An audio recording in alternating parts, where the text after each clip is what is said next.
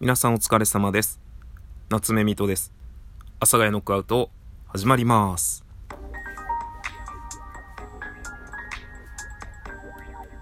はい。というわけでですね、本日はですね、えー世の中には適度な量というものがある。違うな。ちょっと違うけど、まあそういうお話をさせていただきたいと思います。まあ、ざっくり言うとあれですよね。ローストビーフもあの薄さがうまいよねっていう。まあ、その、ホテルのバイキングとか行くとね、時々ローストビーフ目の前で切りますみたいのがあって、あ、じゃあ分厚めで、あ、もっと分厚めでみたいな感じで、分厚いローストビーフ食べると、あ、なんか違うなってなるし、刺身も、こうやっぱ分厚くなりすぎると、いや、なんか違うなってなるんですよね。やっぱこう適度なね、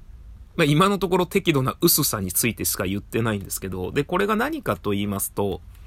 あの、まあ、僕、去年のコロナの影響を受けてから、ものすごい自炊するようになったんですね。それまでは、まあ、ちょろちょろっていう感じだったんですけど、ものすごい自炊するようになったんですよ。で、そのものすごい自炊するようになった中で、なぜか本当にね、その、僕が仕事から帰ってくる時間にちょうどひき肉が半額になるっていうスーパーがありまして、まあそのおかげで、やたらハンバーグ作ってた時期があって、で、まあ未だにハンバーグ上手にできないんですけど、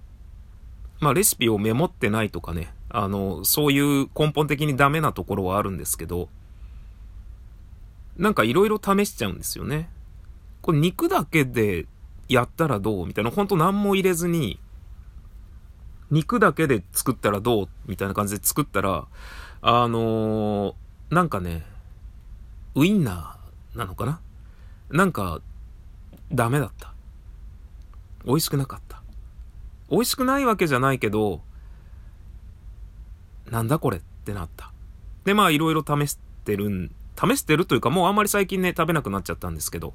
で、今日が、まあ今日がというか、昨日か、鶏のひき肉を買ってまいりまして、またあの僕が帰る時間に半額になってたんで。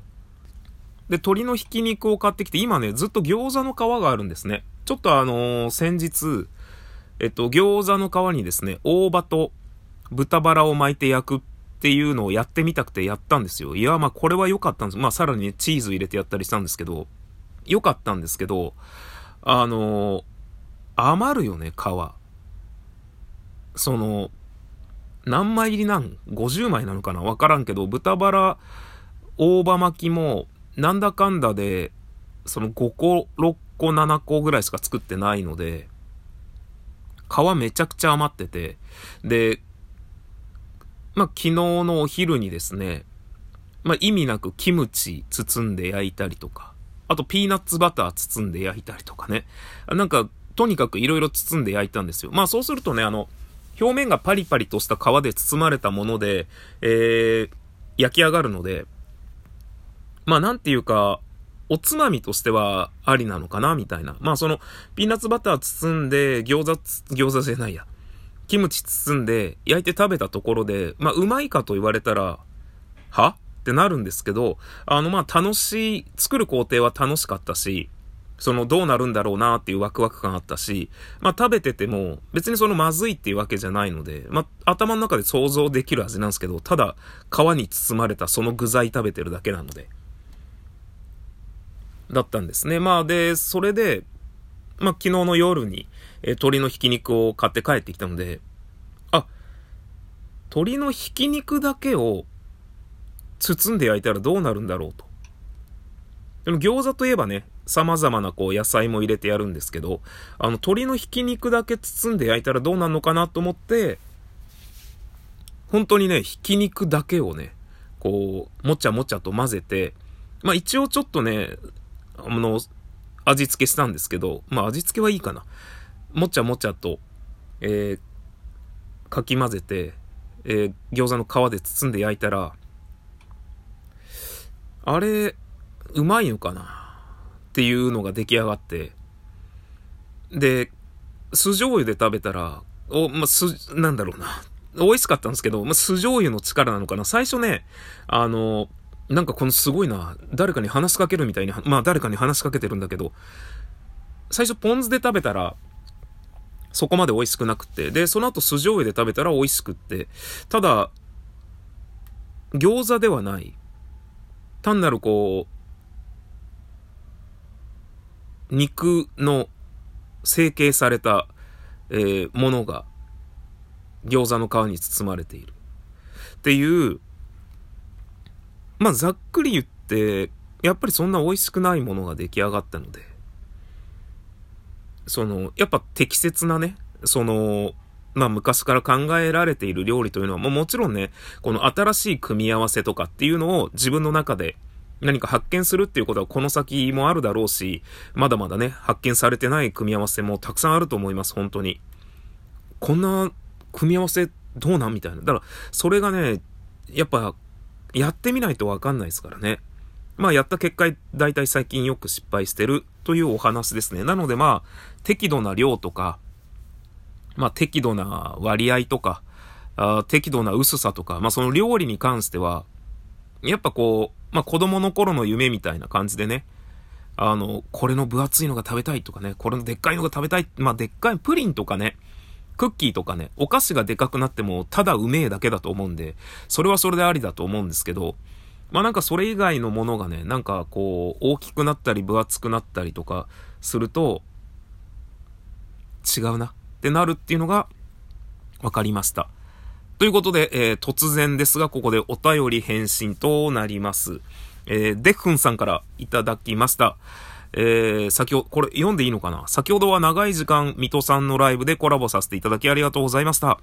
えー、とても嬉しく、僕は水戸さんのライブにコラボ出演したことがあるんだと、ひっそりと心の中で自慢いたします。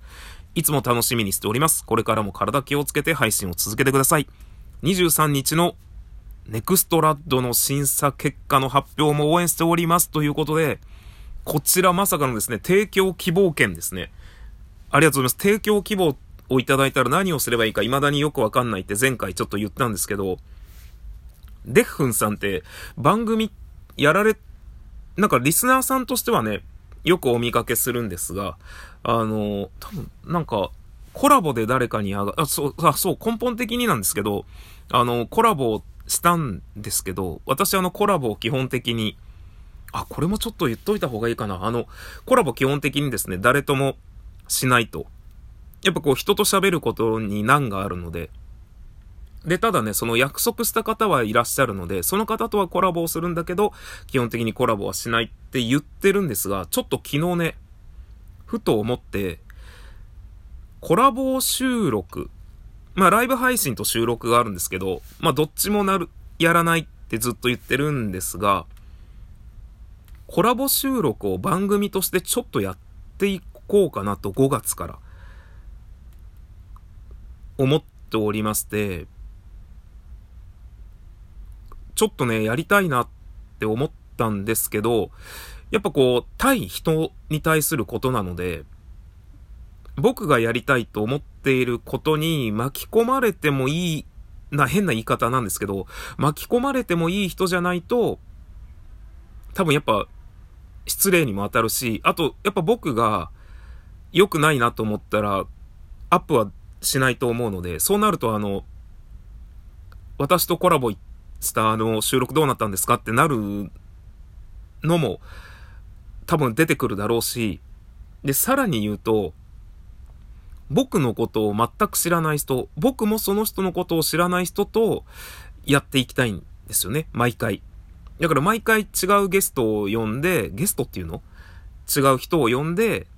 その人と話したい。その人はラジオトークやってる人で、お互い認識が薄い人。だから、知識も、お互いに関する知識もほとんどないし、まあなんなら本当に BGM もなし、僕はあの今、うさぎとつぐみっていうシリーズやらせてもらってるんですけど、本当にそんな感じで、こう全く初めましてに近い二人が、えー、12分間だけ。で、一応僕の番組にはなるので、まあ僕の自己紹介は基本的にないんですけど、まあその人は、まあある程度自己紹介、もう本当するかしないかもその人に任せて、本当に名前だけ言うんだったらまあ名前だけだしみたいな、ちょっとやんちゃなコラボ収録をすごくやりたいんですけど、ただまあ、ちょっとね、僕はずっと言わせていただいておりますが、根本的にコミュ障なところがあるので、当たり前なんですけど、誰かを誘えないんですよね。もうちょっとこの人とやりたいなっていう方は1名いらっしゃるんですけど、お便りすればいいのかなみたいな、なんか、でも、どうやって説明したらいいんだろうみたいな。その、だから、そのために、まず、ちょっと知ってる人と、そのチュートリアル収録を作って、そのいわゆる、僕がラブコール、ラブコールっていうのかな僕がこの人とやりたいっていう人に、こうこうこうでやりたい、こういうことをやりたいんですが、わかりやすいので、これもしよかったら聞いてくださいっていうのを一個作った方がいいのかなってちょっと思ってます。5月からです。それでは皆さん、さようなら。バイバイ。